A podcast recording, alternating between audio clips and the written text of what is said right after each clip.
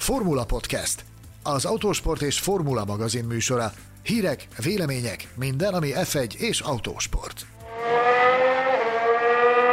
Ismételten üdvözlünk benneteket, a Formula Podcast 2020. április 9-i adását hallgatjátok. Ötödik alkalommal ültünk össze a lapunk szerkesztőségének tagjaival, hogy megbeszéljük a Forma 1, illetve a motorsportok legaktuálisabb kérdéseit, hogy segítsünk nektek plusz hírekhez jutni ezekben az információ szegény nehéz időkben. Bemutatom állandó vendégeinket, akik kollégáim és barátaim is egyben, Gellérfi Gergő, az Autósport évkönyv szerkesztője, Sziasztok, köszöntöm a hallgatókat. És Mészáros Sándor, az Autosport és Formula Magazin főszerkesztő helyettese, Magyarország egyetlen állandó Forma 1-es akkreditációval rendelkező újságírója.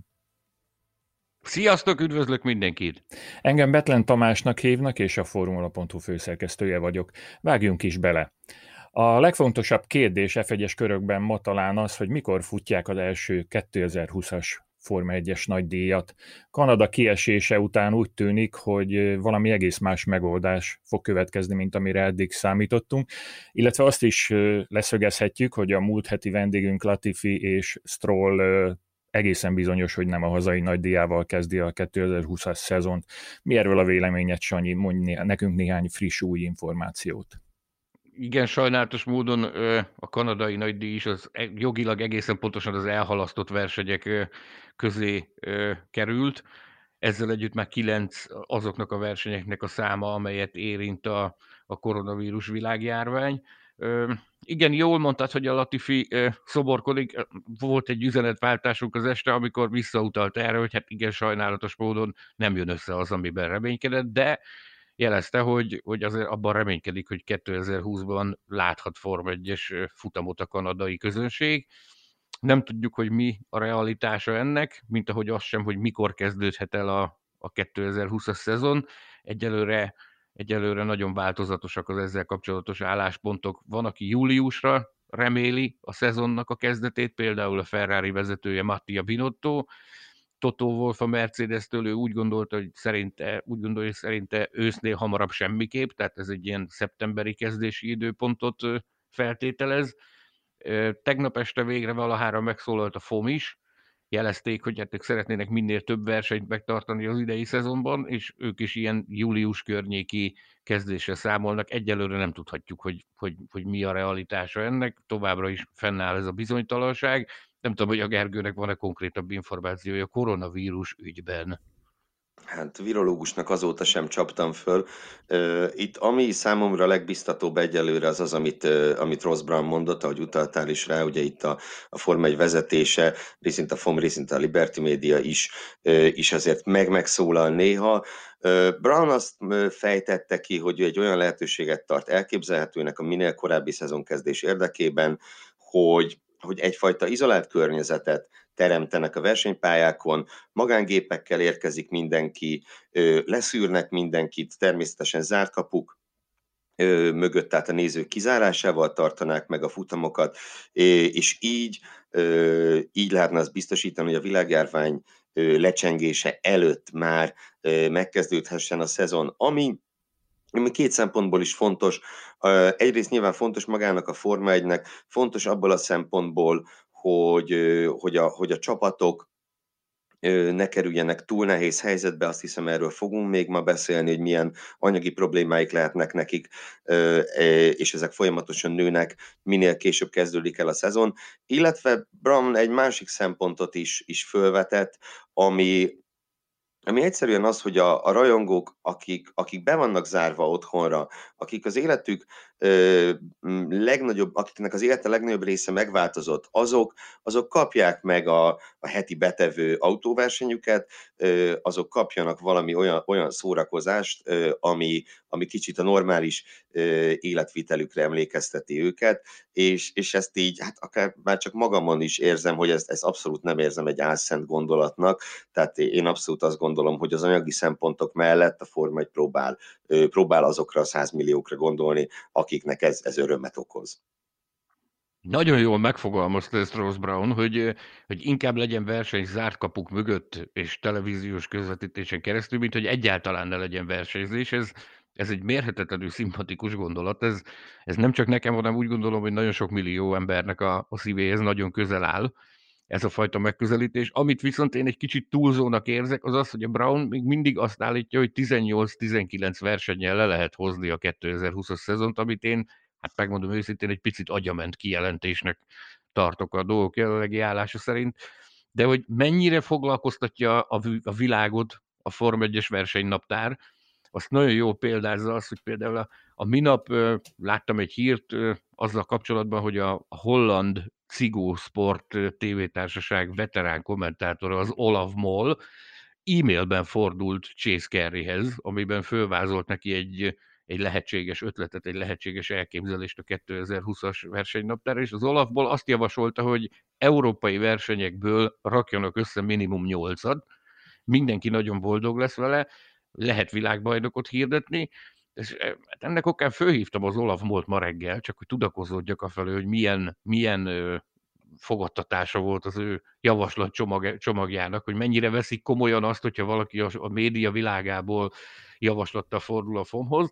Azt mondta, hogy egy nagyon-nagyon illedelmes levelet kapott, amiben megköszönték a, a javaslatokat, arra kapott ígéretet, hogy természetesen ezt is megvizsgálják a gyakorlatilag számtalan lehetséges forgatókönyv között, és egy picit, picit boldog volt az Olaf, mert azt mondja, hogy úgy érzi, hogy változott valamilyen szinten a, a tónusa annak, amit a, a Ross Brown mond, mert ugye korábban ők, ők távoli versenyekről is beszélgettek, és a Brown az egyre inkább hajlik a felé, hogy akkor, akkor itt kellene Európában elkezdeni a szezont. Nyilvánvalóan hozzátette ez a drága jó holland ember, hogy ez biztos ez nem az ő hatása, de azért örül neki, hogy a FOM kezd ebbe az irányba tendálni.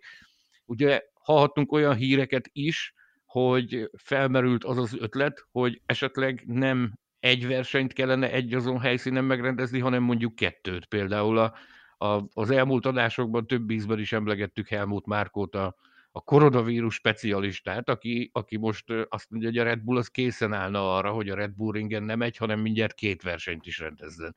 Hogyan lehetne ezt feldobni, hogyan lehetne ezt színesebbé tenni, illetve mik azok a helyszínek, ahol, ahol Gergőt el tudnál képzelni mondjuk két versenyt? Tulajdonképpen ugye itt az európai helyszínek kellene ezt érdemes csinálni, az egyértelmű. Sokkal egyszerűbb a logisztika, sokkal egyszerűbb az utazás. Összességében azt lehet mondani, hogy biztonságosabb körülmények között lehetne versenyeket megtartani. Ami, ö, azt, aztán szívesen visszakanyarodok erre ezekre az úgymond dupla hétvégékre, de ami még bennem fölmerült az az, ugye ezt a nyolc futamos limitet, amit, amit Olaf Moll említett, ezt megemlítette ezek, bocsánat, Ross Brown is a, a magai nyilatkozatában, hiszen a nyolc futam a, a minimum, ami szükséges ahhoz, hogy világbajnokságnak, érvényes világbajnoki szezonnak lehessen tekinteni a 2020-as idényt. Viszont ugye ennek van egy másik követelménye is, elvileg, a szabályok szerint, az, hogy legalább három kontinensen rendezzenek futamokat. Ugye ez szintén egy, egy olyan követelmény, úgy szólván jogilag, vagy a szabályok szerint, amit teljesíteni kell ahhoz, hogy érvényes világbajnokság legyen az idei. Persze azt is el tudom képzelni, hogy ettől eltekintenek. Mert hogy igen, ugye itt szóba került Silverstone-ba a dupla hétvége rendezése, tehát hogy két egymás utáni hétvégén legyen futam, szóba került ugyanez a Red Bull ringgel kapcsolatban. Ami viszont újabb kérdéseket vet fel, egyébként szerintem nem egy rossz ötlet. Tehát, hogyha a cél, az első számú cél az, hogy legyen világbajnokság és legyenek versenyek, akkor minden lehetőségre nyitottnak kell lenni. Ez is egy lehetőség ezek közül. Fölmerülhet szerintem az a kérdés is egyébként, hogy hogyan nevezik a futamokat. Tehát most mm, érted, hogy 35. és 36. osztrák nagydíj két egymás utáni héten, vagy az egyik mondjuk Stájer nagydíj lesz, vagy valami hasonló. Bocsánat, én ezt 35. és 36. magyar nagydíjként szeretném hallani a magyar nagydíj vonatkozásában. Én titkon azért reménykedem ebben, hogyha ez megvalósul, hogy, hogy egy adott helyszínen két versenyt fognak rendezni, hogy az az egyik magyarul lesz a mi nagydíjunk. Hát ez valami egészen elképesztő lenne két egymás követő hétvégén magyar nagydíjat nézni és tudósítani tőlem akár 40-ig is elmehetünk idén a magyar nagydíjakkal.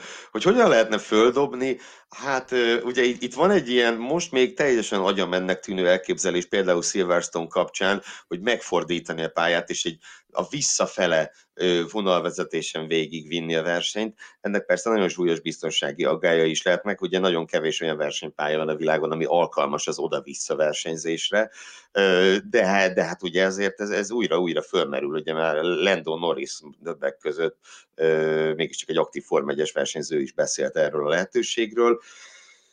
És olyan, olyan elképzeléseket is lehet olvasni, hogy esetleg most lehetne kísérletezni olyan olyan dolgokkal, amit a Forma 1 eddig nem mert bevállalni. Hogy ez jó vagy nem jó, hogy nem merte bevállalni, arról persze lehetne vitatkozni, de ugye például egy fordított rajtrácsos futam megtartása is fölmerült a lehetőségek között, hogy mondjuk a két osztrák nagydíj közül az elsőt az időmérő eredménye szerint tartsák meg a másodikat, meg annak a fordított ö, rajtrácsa szerint.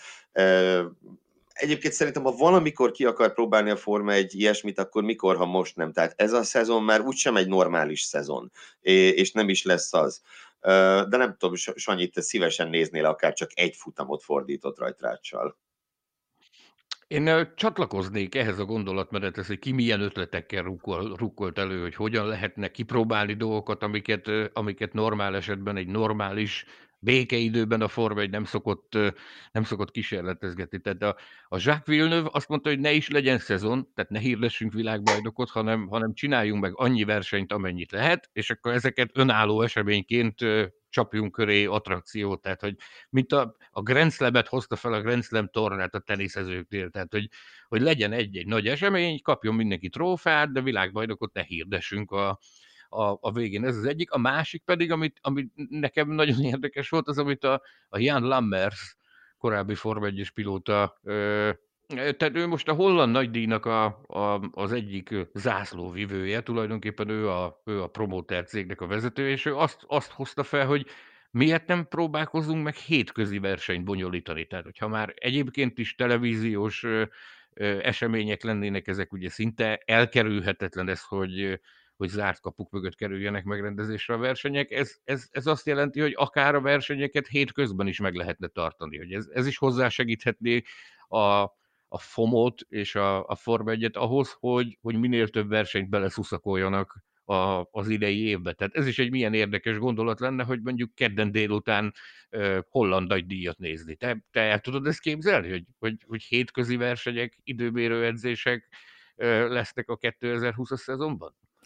Legőszintébben én tényleg mindent el tudok képzelni. Ugye a Lammers a bajnokok ligáját hozta példaként. Kedden szerdán vannak mérkőzések, és nem hiszem, hogy baj lenne a nézettséggel. Ráadásul ugye az emberek otthon vannak, tehát a home office-ból azt hiszem délután is nyugodtan tudnának autóversenyt nézni, meg hát végül is ugye közeledik a, közeleg a nyár, egyre tovább van világos, tehát délután ötkor is el lehet nyugodtan kezdeni egy futamot munkaidő után és szerintem az is érdekes lehet, aztán szerintem lassan válthatunk témát, hogy, hogy, hogy esetleg bekerülhetnek -e európai pályák pluszba a versenynaptárba. Ugye legutóbb épp egy pár nappal ezelőtt jelentették be, hogy Portimao, amelyet gyakran használtak teszt helyszínként, megkapta a Grade 1-es minősítést. Tehát például Portimao-ban is lehetne futamot rendezni. Azaz, hogyha, hogyha aggályok merülnek föl a Liberty részéről azzal kapcsolatban, hogy ugyanazon a helyszínen több versenyt rendezzenek, akkor, akkor szóba jöhetnek bizonyos olyan versenypályák Európában, amelyeknek egy normál szezonban tulajdonképpen azt mondhatjuk, hogy nem lenne esélye bekerülni a versenynaptárba.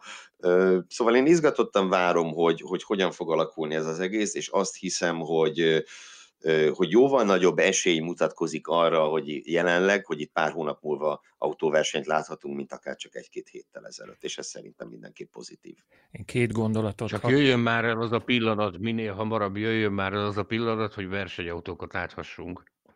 Én két gondolatot szeretnék ezt hozzátenni. Az egyik, hogy a Forma 1 azért nem úgy ismerjük, mint a változásokra nagyon fogékony széria. Talán a leginkább nem fogékony a változásokra az F1, nagyon nehéz új dolgokat bevezetni, úgyhogy a magam részéről én elképzelhetetlennek tartom, hogy a nagy nehezen megszerzett rajtelsőséget mondjuk egy Mercedes, vagy egy Ferrari, vagy egy Red Bull hajlandó lenne átengedni egy, nagyon gyenge Williamsnek, úgyhogy ezekről nagyon jó beszélni ezekről a dolgokról, de hát ez rettentő nehéz kérdés lesz majd a egyezkedések során, de én is amellett vagyok, hogy bárcsak már ott tartanánk, hogy kerülne kerülhetne sor ilyen egyeztetésekre. Még egy fontos info, hogy valamennyien azt szeretnénk, hogy a Hungaroringen kezdődjön, csak bárhogy, de kezdődjön a, a Forma 1-es szezon. Hú, de jó ezt még így kimondani is.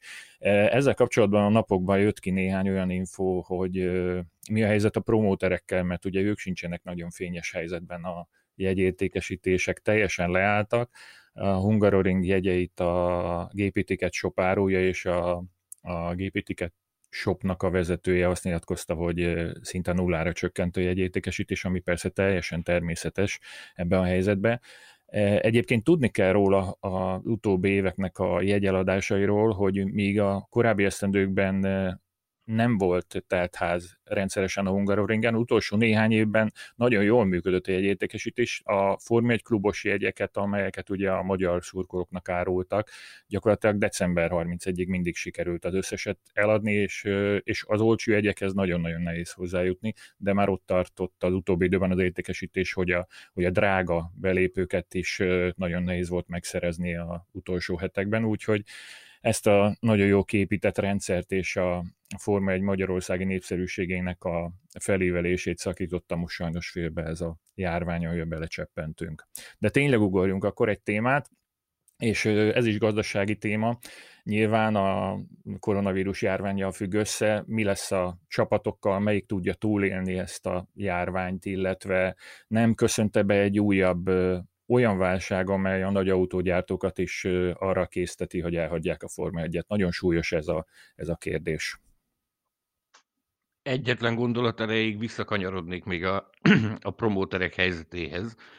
Hát, ha, ha valaminek nem egyszerű lenni a dolgok jelenlegi állása szerint a világon, akkor az Form 1-es promóter. Ugye nekik a, a legfőbb bevételük, a legfőbb bevételi forrásuk az a jegyértékesítésből származó pénzösszeg. Tehát Azért is kulcsfontosságú az, amit a Helmut Márkó jelzett, hogy a Red Bull ringen akár ők két versenyt is hajlamosak megrendezni, illetőleg én beszéltem például az orosz promóterrel, ők is hajlandóak lennének a versenyt megcsinálni. Nyilvánvalóan amennyiben a helyzet úgy hozza, a közel-keleti versenyszervezők is hajlandóak lennének a versenyeket megcsinálni. Ott lehet arra számítani, hogy a versenyek megrendezésre kerülnek, ahol nyilvánvalóan, ahol nagyobb az államnak a szerepvállalása, ugyanis a promóternek a kieső bevételét valakinek kompenzálnia kell. Épp a minap olvastam egy felvetést ezzel kapcsolatban, hogy többen is oda tették a kést a, a FOM-nak a nyakára, hogy, hogy nem lehet csak az államtól elvárni, nem lehet csak a promótertől elvállalni, tehát a FOM-nak is igen kőkeményen a zsebbe kell nyúlnia ahhoz, hogy segítse a promótereket a versenyeknek a megrendezésében. De hát ugye, ahogy említetted, nem csak a promótereknek van nehéz dolguk a, a pénzügyek miatt, hanem a csapatoknak is. Egészen pontosan a Zach Brown, a McLaren vezetője kongatta meg a vészharangokat azzal kapcsolatban, hogy, hogy akár több csapat is eltűnhet a Forma egy egéről. Ugye talán, talán az első vagy a második podcast adásunkban már egyszer már beszélgettünk, megspendíroztuk ezt a témát, akkor többen azt mondták utána, hogy á, nem kell még ennyire borús képet festeni, pedig, pedig nagyon is úgy tűnik. Te mit hallottál, Gergő, hogy mik lehetnek, melyek azok a csapatok, akiket érinthet olyan szinten, hogy akár, akár arról is beszélhetünk, hogy eltűnnek. Ugye beszéltünk a Günther Steinerrel a háztól, aki azt mondta, hogy azért minimálra csavarnak mindent, és reménykednek a túlélésben. Kik vannak még veszélyben? Ugye a Zac Brown egy egészen pontosan négy csapatról beszélt, nem nevezte meg őket, de négyes, négyes számot mondott, és pont a beszélgetésünk előtt töprengtem ezen, aztán azt hiszem, hogy nagyjából összeraktam, hogy, hogy kikre gondolhatod.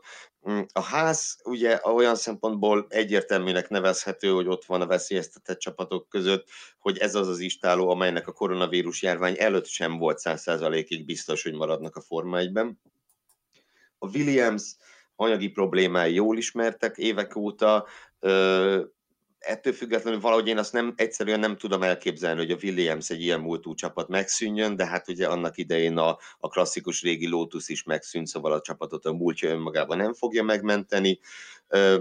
A, az Alfa Romeo és az Alfa Tauri, ugye a két Alfa esetében pedig az lehet a kérdéses, hogy ugyanaz a tulajdonosi kör, vagy legalábbis részben, az, az megengedheti magának, hogy föntartson két csapatot. Ugye az Alfa Tauri esetében egészen konkrétan erről van szó, de az Alfa Romeo-nak is a Ferrarihoz való, való kötődése az teljesen egyértelmű. Tehát itt, itt azt hiszem, hogy elsősorban ezért, ezért lehet veszélyben, különösen az Alfa Tauri szerintem, mert ebben a helyzetben, főleg egy elhúzódó válság esetén a Red Bull nyugodtan mondhatja azt, hogy, hogy nekik jelenleg egy Forma 1-es csapat az bőven elegendő. És akkor én meg azzal a kérdéssel dobnám vissza neked a labdát, hogy és mi van a gyárakkal, mi van mondjuk egy Renault-val, vagy vagy adott esetben mi van a Mercedes-szel. Mert ugye itt rendszerint a kis csapatokért aggódunk, de, de hogy mondjuk a Renault megengedheti ezt vajon magának a jelen helyzetben, hogy folytassa ezt a projektet? Visszautalok két az autosportban különösen fontos személyiségre, az elnyűhetetlen főszerkesztőnkre Betlen Tamásra, illetőleg Günther Steinerre, akivel szintén beszélgettünk. A Tamás szóba hozta a, a válságot, és a Günther is tett nekünk utalást arra, hogy nem csak a kis csapatokat érinti ez a bizonyos pénzügyi válság, ami, ami most közelít, közelít, ez a gazdasági válság, hanem, hanem igen a nagyokat is. Tehát ez, ha visszaemlékszünk 2008-ra, ugye akkor gyakorlatilag úgy fogalmaztak akkor az erős emberek, hogy, hogy még mielőtt bementek az igazgató tanács ülésére, hogy a válságról tárgyaljanak, már, a, már az előszobában eldöntötték, hogy jó, akkor a Form 1 az biztos kuka. Tehát általában ez az a, ez az a ez az a terület, amin spórolni lehet, ami, ami nélkül lehet élni, ami nélkül lehet stabilizálni, vagy ez az, az az innen felszabadított összeg az, ami hozzájárulhat valamilyen szinten az anyagi helyzet stabilitásához, és ez az, amiről a Günther is beszélt, hogy, hogy igen, a nagy csapatok is veszélynek vannak kitéve, Nyilvánvalóan ahhoz, hogy megtudjuk, hogy mi lesz a nagyokkal, ahhoz szükséges az, hogy tudjuk, hogy, hogy mikor indulhat újra az élet a gyártóknál. Ugye hallottunk ilyet, hogy egy olyan két, két hét múlva a Mercedes bizonyos németországi gyáraiban már beindulhat a termelés, hallottunk más gyártókról is ilyet, hogy fontolóra vették azt, hogy valamilyen formában el kellene kezdeni a, a termelést. Minden azon múlik, hogy hogyan alakul a koronavírus világjárvány, meddig húzódik el a, ez a, ez a bizonyos leállás, utána fogunk tudni bármiféle okosat mondani azzal kapcsolatban, hogy a gyárak milyen döntéseket és milyen megszorító intézkedéseket hoznak. Én a híreket, a gazdasági híreket olvasgatva, a, főleg az autógyárakról szólókat, azzal találkoztam egyébként, hogy elsősorban, első körben a francia autók értékesítése szenvedte a legnagyobb kárt. Ott ilyen 70%-os visszaesést regisztráltak már most így a, a vírus elején első részében, úgyhogy az én részemről komoly az aggodalom a Renault illetően, de hogy ne csak az autógyárakról beszéljünk, beszéljünk azokról az alkalmazottakról, akik ott dolgoznak a Forma 1-es csapatoknál. A múltkori adásban volt egy ilyen vendégünk, és azt hiszem, hogy adott nekünk infokat, hogy hogy oldják meg ezeket a, a takarékossági intézkedéseket, milyen eszközökkel próbálják talpon tartani a, a kisebb anyagi eszközzel gazdálkodó istálók a saját csapatukat. Sanyi, mit tudunk erről?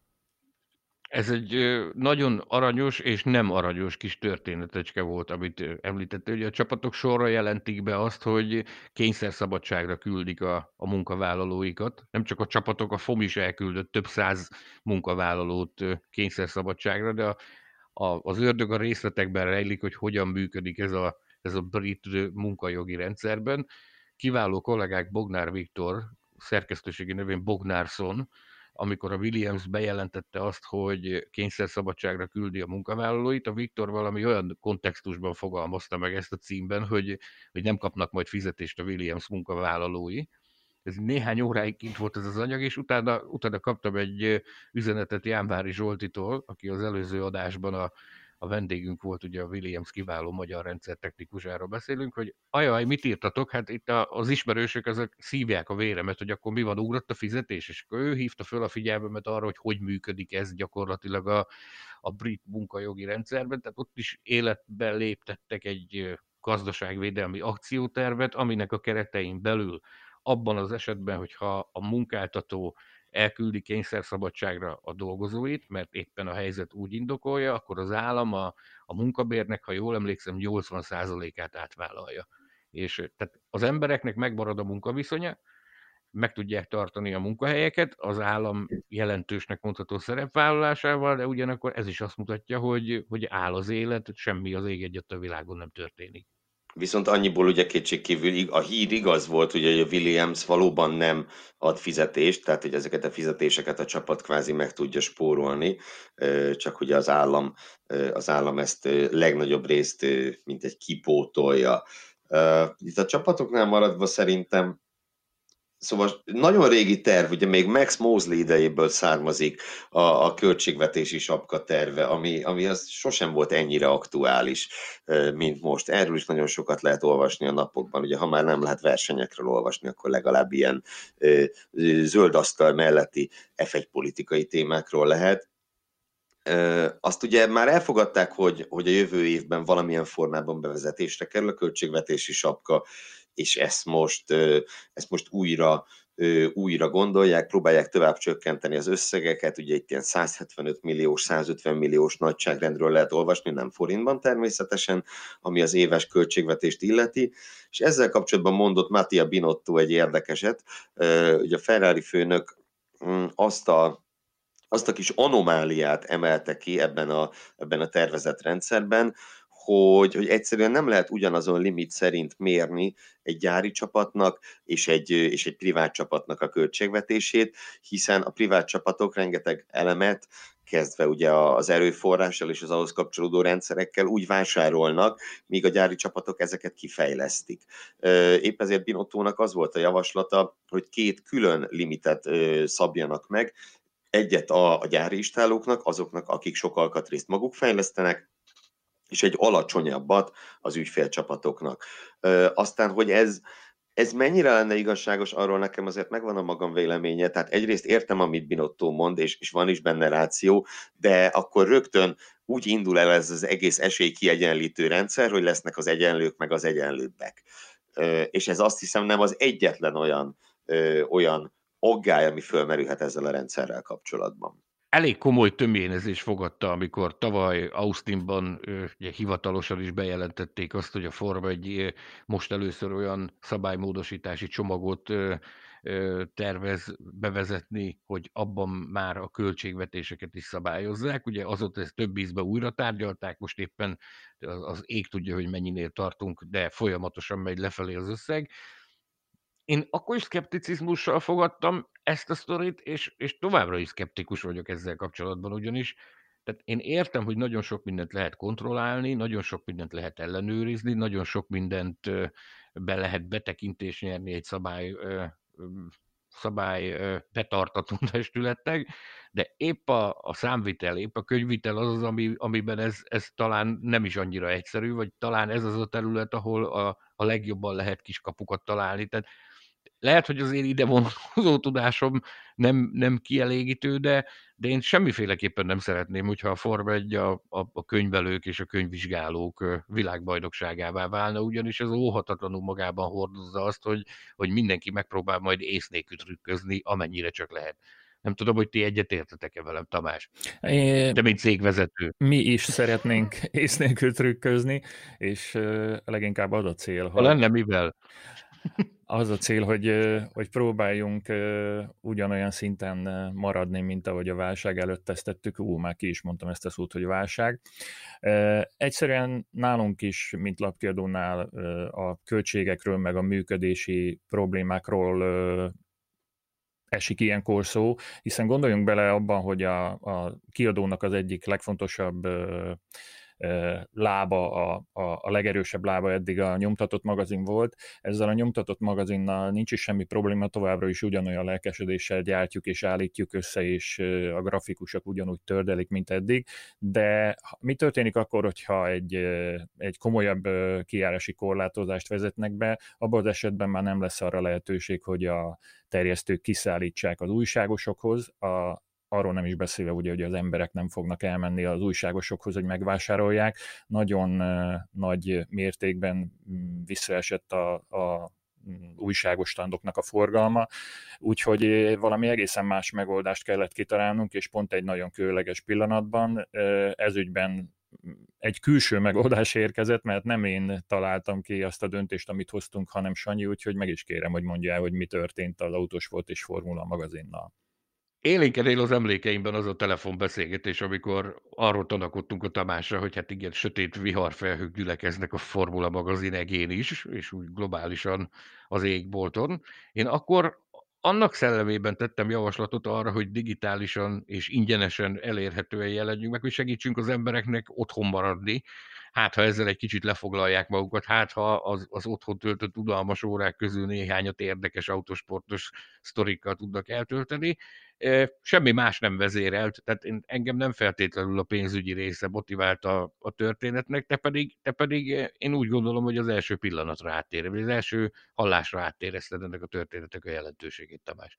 Azért hoztam egy picit nehezen döntést, mert én még azért a nyomdának, meg a papírnak, meg a nyomdafestéknek ö, vagyok a, a híve, meg a, a barátja, és ö, titkon nagyon vártam, hogy a kezembe foghassam a, a kereken 20 éves autósport és formula magazint. Engedessék meg, hogy röviden elmondjam az újság történetét, a két évtizedes történetét, ami Finnországban kezdődött 2000 elején Mika Hekinen kapcsán fogalmazódott meg egy ottani könyvkiadóban, hogy bele kellene vágni az újságkiadásba is, és természetesen a, a finn közönség a Hekinen sikerei kétszeres világbajnoki címe kapcsán rettentően fogékony volt a Forma 1-es témában, így egy ilyen újságot indítottak, és mivel ennek a kiadónak létezett nagyon sok európai országban leányvállalata, ezért kötelezővé tették az összes leányvállalatnak, hogy az adott országban is jelenjen meg újság. Ez Magyarországon egyébként egy gyerekkönyvkiadó volt, így meglehetősen nagy nehézségbe ütközött hirtelen egy Forma 1-es lapot kiadni, és nagyon hamar rájöttek erre a kiadónál.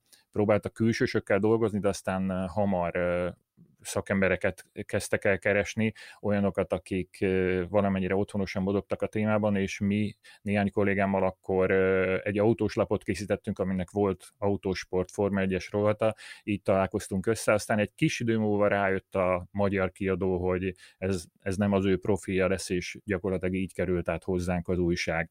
Most ennek ellenére, hogy mégse vagyok szomorú, és mégis mégis nagyon jó tudni, hogy 20 éve létezik ez a lap.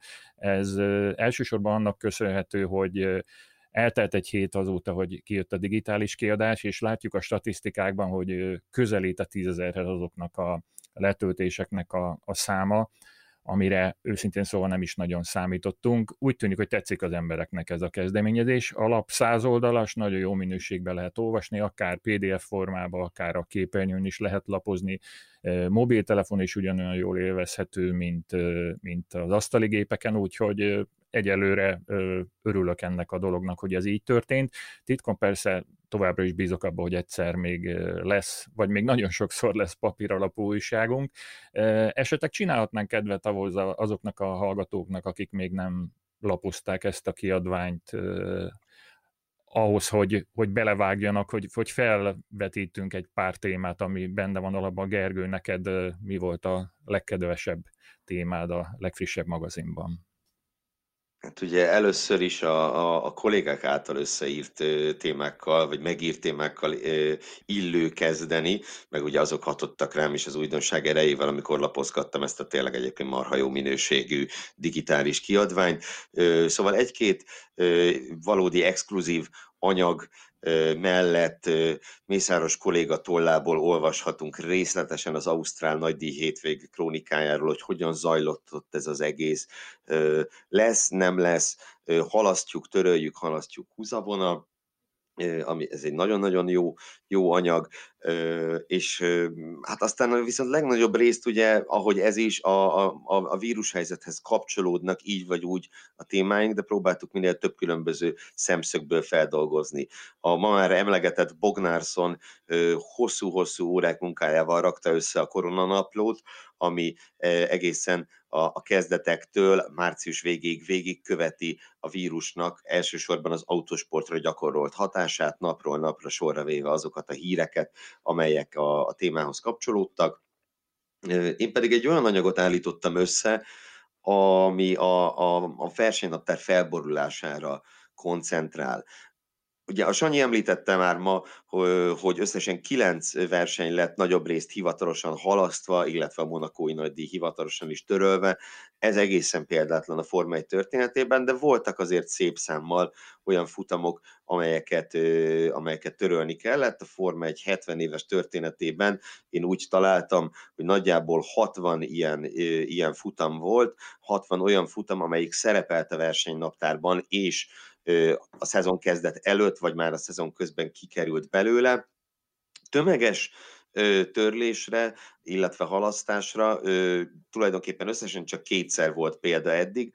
Egyrészt a Suezi válság idején az 50-es években, amikor két év alatt összesen öt versenyt kellett törölni az emelkedő olajárak miatt, másrészt pedig a Lömani 55-ös katasztrófa után, amikor a biztonsági aggályok miatt abban az évben négy futamot töröltek, és így 11 helyet összesen 7 versenyből állt a szezon.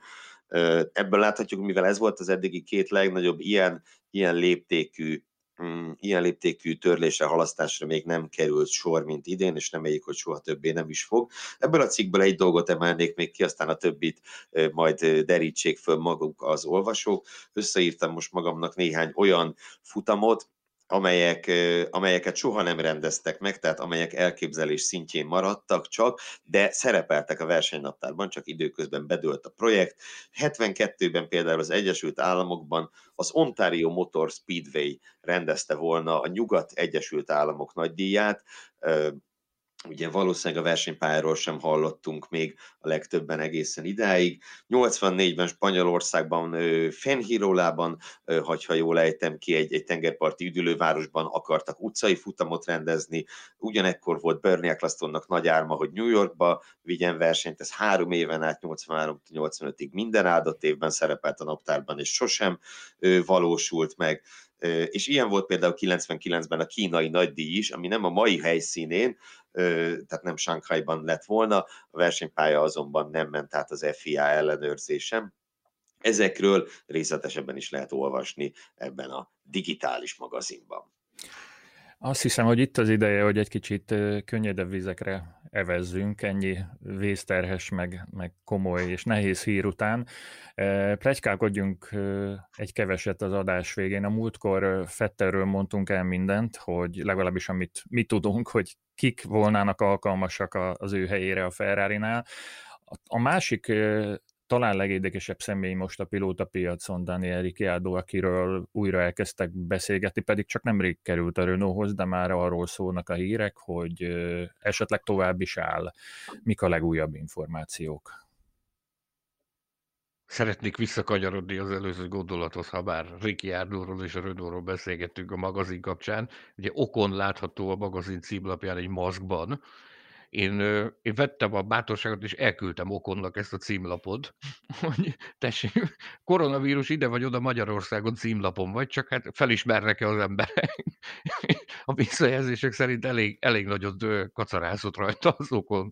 Úgyhogy neki kell összemérni a tudását Ricardo valaki, nek lejár a szerződése az idei szezon végén, és hát folyamatosak azok a plegykák is, hogy ő keresi a, azt, hogy keresi a tovább lépésnek a lehetőségét. Én nem tudom, szerintem annyira nem nagy újdonság ez. Annak idején egyfajta kétszer megoldásként szerződött a Ricardo a, a Renaulthoz, és hát én, én magam akkoriban a pedokban hozzá közel álló forrásokból én, én úgy értesültem, hogy rögtön az első pillanattól kezdve azért elkezdte figyelni azt, hogy, hogy milyen lehetőségek kínálkozhatnak előtte, olyan szinten, hogy pusztán kíváncsiságból például egy NASCAR-os ajánlatot is meghallgatott, hogy a NASCAR-ban milyen lehetőségek kínálkozhatnak előtte. Nyilvánvalóan ez a Renault szerződés ez túlságosan jó ahhoz, hogy egy év után kitáncolt volna belőle, tehát nagyon jó jövedelmező szerződésről van szó, így az biztos, hogy 2020 végéig maradni fog. Az, hogy a jövő mit hoz számára, én úgy gondolom, hogy vagy marad itt, vagy abban az esetben fog lelépni a Renault-tól, hogyha tényleg olyan listálóhoz tud szerződni, ahol világbajnoki címre esélyes autót kaphat. De hol kaphat ilyen autót a Ricardo Gergő? Hát figyelj, vagy a Ferrari-nál, vagy a Mercedesnél kaphat, és egy másik dolgot is csak ott kaphat, meg ilyen léptékű fizetést, ami jelenleg van neki. Ugye négy versenyző van most már Lökler szerződés hosszabbítása után, négy versenyző van, akinek kiemelkedően nagy, ugye 30-40 milliós nagyságrendben mozog a fizetése, és ha bár itt a, most ne, ne menjünk vissza nagyon a válsághoz, de nyilván minden versenyzőnek számolnia kell azzal, hogy hogy adott esetben csökkenni fognak a, a fizetések, de Ricciardo egy, egy 30 milliós nagyságrendből nyilván nem fog nem akar visszamenni az 5-8 milliós nagyságrendbe, ahol eddig mozgott, és ezt a pénzt Ferrari meg a Mercedesen kívül szerintem kizárt, hogy, hogy bárhol megkapja. A Red Bullhoz ugye egyébként sem, sem mehet vissza, tehát én azt a forgatókönyvet nem, egyszer nem tudom elképzelni, máshol pedig, máshol pedig valószínűleg nem lenne előrébb, mint a Renault-nál. Az persze egy jó kérdés, hogy, hogy nyílhat-e hely a, akár a Ferrari-nál, akár a Mercedesnél. Én mindkettőről el tudom képzelni, hogy van olyan forgatókönyv, hogy nyílik szabad hely. Én még annyit szeretnék ezt hozzátenni, hogy ennek a jelenlegi helyzetnek egy érdekes hozadéka lesz az, hogy, hogy egy ilyen helyzetben, amikor, amikor válság van, amikor nehéz gazdasági helyzet van, hogy a, a Form 1 versenyzők fizetéseit hogy fogják visszavagdosni a csapatok, mert hogy ezt a szintet nem fogják tartani, én abban teljesen biztos vagyok. Persze, és ugye az is jó indok, egyébként jó indokot jelenthet a csapatok számára, hogyha bevezetik a költségvetési sapkát. Tehát, hogyha tényleg 150 millió lesz a limit, akkor ugye a Ferrari nem teheti meg, hogy 30-30-at, sőt inkább 35-35-öt kifizet Fettelnek és Löklernek. Tehát ez jelenthet egy, egy indokot, viszont egy olyan forgatókönyv is elképzelhető, hogy, hogy, a, csapa, hogy a versenyzők fizetését kiveszik a sapka alól, ahol például... Az Ezt egyen... akartam mondani. Ugye az amerikai foci bajnokságban, már nem amerikai foci, hanem tehát a Major League Soccerben van az úgynevezett Beckham szabály, hogy a költségvetési sapkában nem számít a három legnagyobb fizetésű játékos, és ugye itt, itt van olyan forgatókönyv is, hogy a versenyzők fizetése kikerül a sapka alól, akkor, akkor nehezebb dolga lesz a csapatoknak. De de hát másfelől pedig, pedig valószínűleg a versenyzőknek nem lesz nagyon más választásuk, mint hogy elfogadják ezt. Úgy látom benneteket nagyon nehéz eltéríteni a komoly témáktól, és csak a pénzről, meg a működési gondokról a beszéltek. Én megpróbálok benneteket terelni tovább a kis színesek, színesek felé, ezek közül az egyik... Az elnyűhetetlen főszerkesztő. Ezek közül az egyik hír, hogy Leclerc talán a két Ferrari pilóta közül, aki rászolgálna arra, hogy ne változtassák meg a fizetését, hiszen ő még a szezon szünetben is tudott győzelemmel kedveskedni a Ferrari rajongóinak. Hogy is volt ez, Gergő? A, ugye, ez volt a második futam a virtuális, mármint a hivatalos virtuális Forma 1-es bajnokságnak. Az elsőről beszéltünk, a, a Bakreini virtuális nagydíjról, az még elég komolytalan volt. Ez a mostani, amit az Ausztrál pályán tartottak meg, mivel ugye a tavalyi játékot használják egyelőre, amiben a vietnámi nagydíj helyszíne még nem szerepel. Ez már valamivel komolyabbra sikeredett, most már a mezőny egyharmada Forma 1-es pilótákból állt, és közöttük is a legnagyobb név egyértelműen Charles Leclerc volt, aki ennek megfelelően meg is nyerte a futamot, úgyhogy Leclerc virtuálisan is letette a, a névjegyét az asztalra, és, és Maranellóban ezt annak rendje és módja szerint meg is ünnepelték, hiszen amikor a Ferrari futamot nyer a Forma 1-ben, akkor ugye ezt zászlókkal hozzák a világ tudtára a Maranellói gyár, falán bejárata fölött, és ezúttal is kirakták azokat a bizonyos zászlókat, tehát ilyen formán legalábbis Lökler győzelmét egy, egy teljes értékű győzelemnek ismerte el a Ferrari, és megünnepelte ennek módja szerint. Erről egyébként az jutott csak még eszembe, hogy, hogy milyen mókás, hogy ez, ez a második ilyen eset, amire emlékszem, hogy kikerülnek azok a bizonyos zászlók úgy, hogy nem nyer meg egy valódi Forma 1-es futamot valamelyik pilótájuk. Ugye tavaly a, a kanadai, a botrányos véget ért kanadai nagydíj után, nyilván emlékszik mindenki, amikor Fettel pakolázta a táblákat, amikor a büntetéssel elvették Fetteltől a győzelmet, akkor a Ferrari szintén kitette az ászlókat, ezzel is jelezvén, hogy mi a véleményük erről a büntetésről. Na de mostanira visszakanyarulva, szóval Lökler, Lökler nem unatkozik, és hát van itt még valaki, aki nem unatkozik, Bernie Eccleston. Ugye bármi. Mit szóltatok ehhez a, ehhez a hírhez? Mert én azt hittem leesek a székről. Ugye múlt héten pont aznap jött ki a hír, amikor adásba került a műsor, egy-két órával azután, hogy fölvettük, arról beszélgettünk, hogy szellemileg mennyire toppon van még Bernie, és hát úgy néz ki, hogy fizikailag is teljesen a toppon van. Én akkor méltattam a bőrni, tehát most is mi más tehetnék, mint hogy, mint hogy kalapot emelek. Akkor azt mondtuk, hogy ha, ha 89 évesen olyan szellemi állapotban lennénk, mint ők, ő, akkor, akkor bizony ezzel nagyon elégedettek lennénk. Azt hiszem, hogy a, a, az, az, az, az utód érkezése kapcsán is kijelenthetjük, hogy ha 89 évesen állapotban lennénk, akkor azzal bizony elégedettek lennénk. Tehát Bernie Eccleston fiú, fiú gyermeket. Már ez lesz az első fia így van. Sok-sok lány után végre, végre megszületik a, a trónörökös. A köztudatban az él, hogy, hogy két lánya van neki, a Tabara és a Petra, de valójában három. Egy előző házasságában van neki egy harmadik lánya is, tehát nagyon vágyott egy, egy fiúra, ezt valahol le is nyilatkozta, hogy, hogy, hogy nagyon örül annak, hogy, hogy fiú érkezik a családba. És hát valószínűleg a házas életnek jót tett az, hogy nincs annyi elfoglaltsága mostanában, mint az elmúlt években. Annyi kuriózumot és érdekességet talán elmondhatunk, hogy a Bernie Eccleston felesége, a Fabiana, ő ugye korábban a brazil nagydíj promótereként tevékenykedő, sokszor emlegetett és általunk nagyon tisztelt Rohonyi Tamásnak volt a, az asszisztense tulajdonképpen, és nagyon kedveli a, a magyar embereket a hölgy, és ez gyakran előfordul a pedokban, amikor összetalálkozunk vele, hogy úgy köszön, hogy szia. Beszéltünk már az elmúlt adások során csapatokról, beszéltünk pilótákról, beszéltünk promóterekről, beszéltünk nagydíjakról, de nem nagyon ejtettünk szót például a Pirelliről, ami ugye szintén szerves része a, a Form 1 mint a világbajnoki sorozat gumiszállítója. Hallottál-e valami érdekeset velük kapcsolatban, Gergő? Az elmúlt néhány percben nagyon sok mindenről esett szó, a csapatokról, a pilótákról, a promóterekről, a szurkorókról, a kiadókról, de van egy olyan része is a Forma 1 azt hiszem, amiről az elmúlt négy podcastben még egyáltalán nem beszéltünk. Itt a gumiszállítóról, a Pirelliről lenne elsősorban szó. Úgy tudom, hogy elég különleges módját választották a szabadságnak a Pirelli-nél, különösen az egyik csapatvezető tesz nagyon sokat azért, hogy minél előbb megváltozzon ez a szomorú helyzet, amiben vagyunk. Sanyi, mit hallottunk róluk? Mário Izoláról, a, a Pirelli sportprogramjának igazgatójáról beszélünk. Igen, Mário Izola éppen azzal tölti ezt a bizonyos kényszerszabadságot, hogy önkéntes mentősként a frontvonalban harcol a, a koronavírus ellen. Erről már tudtunk korábban, hogy neki van egy ö, ilyen tevékenysége, hogy a szabadidejét, vagy legalábbis a szabadideje egy részét azzal tölti, hogy Milánóban önkéntes, önkéntesként mentőzik, és bár ugye a koronavírustól mindenki fél, és mindenki menekül a karanténba, a Mário elég bátor volt ahhoz, hogy ő úgy döntsön, hogy ő folytassa a tevékenységét ebben a nehéz időszakban is.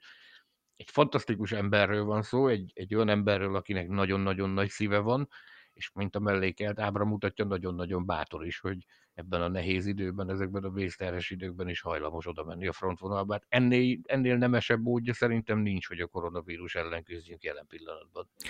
Szerencsére itt Magyarországon azért még nem olyan súlyos a helyzet, mint Olaszországban, de azért meg kell, hogy kérdezem így az adás végén a kollégákat is, hogy ők mivel töltik a, a felszabadult idejüket. Én annyit elárulok, hogy egy kis faluban, ahol élek, elég gyakran felpattanok egy kerékpára, és teszek egy kört, hogy levezessem azt a feszültséget, ami így keletkezik az emberben ennyi otthonülés és, és probléma kapcsán. De ti mit csináltok, hogyha, hogyha elfogyott a tennivaló a munka? Mivel engeditek ki a gőzt?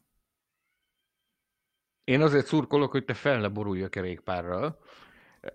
Köszönöm szépen. Nem a viccet félretéve, én, én információk után, információk után nyomozok gyakorlatilag megállás nélkül. Próbál az ember hozzáférni a legfrissebbekhez, meg a, meg a, a legapróbb rezdülésekhez ebben, a, ebben az információ szegény nehéz időszakban, ahogy te mondod. Nekem ezt teszi ki az életemet gyakorlatilag. Én meg sajnos nem értem a kérdést, tehát felszabadult időm az nem nagyon van, tulajdonképpen többet, többet kell dolgoznom, bármilyen furcsa, mióta be vagyok zárva, mint mielőtt el kellett mennem itthonról dolgozni. Digitálisan tanítok, távmunkában csinálom a dolgaimat, és az egyetlen igazi kikapcsolódást azt a, azt a teraszomon építgetett kiskert jelenti. Most éppen a habanero paprikámat ültettem át, pokolian csípés lesz. Na jó, reméljük, hogy nem tudom mennyi idő kell egy ilyen paprikának, hogy szárba szökkenjen és meg lehessen próbálni. Gyanítom, hogy a... Küldök majd nektek. Gyanítom, Nem, hogy a... jobbat mondok neked, amikor a kiárási korlátozásnak vége lesz, meglátogatunk téged, és elfogyasztjuk a teraszodod a habanero paprikát. Mit szólsz fogtok, mert pokoli erős, de bár itt tartanánk, és jönnétek. Habanero vagy jalapeno? Ez habanero, kérlek. Jalapeno az gyerekeknek való. Akkor ennek kapcsán majd a mexikói és a, a kubai autóversenyzésről is ejtünk néhány szót, de e, egyelőre azt hiszem, hogy elfogyott a műsoridőnk, így nem marad más hátra, mint hogy megköszönjen a kollégáknak és minden hallgatónak a figyelmet amit a műsorunk iránt tanúsítanak. Arra kérünk benneteket, hogy írjatok és üzenjetek számunkra a jövőben is, mint ahogy eddig tettétek, hogyan tetszett a műsor, javasoljatok témákat és vendégeket, mi pedig igyekszünk majd teljesíteni a kéréseket. Fontos, hogy a helyzetnek megfelelően maradjatok otthon, vagy csak nagyon kis távolságra sétáljatok el, hogyha mégis úgy döntetek. Közben olvassátok a formula.hu-t, és ami a legfontosabb, szeressétek az autósportot. Néhány nap múlva ismét hallhattok bennünket, munkatársaink Geléfi Gergő és Mészáros Sándor szerkesztő kollégák, valamint Hilbert Péter technikus nevében addig is búcsúzom, sziasztok!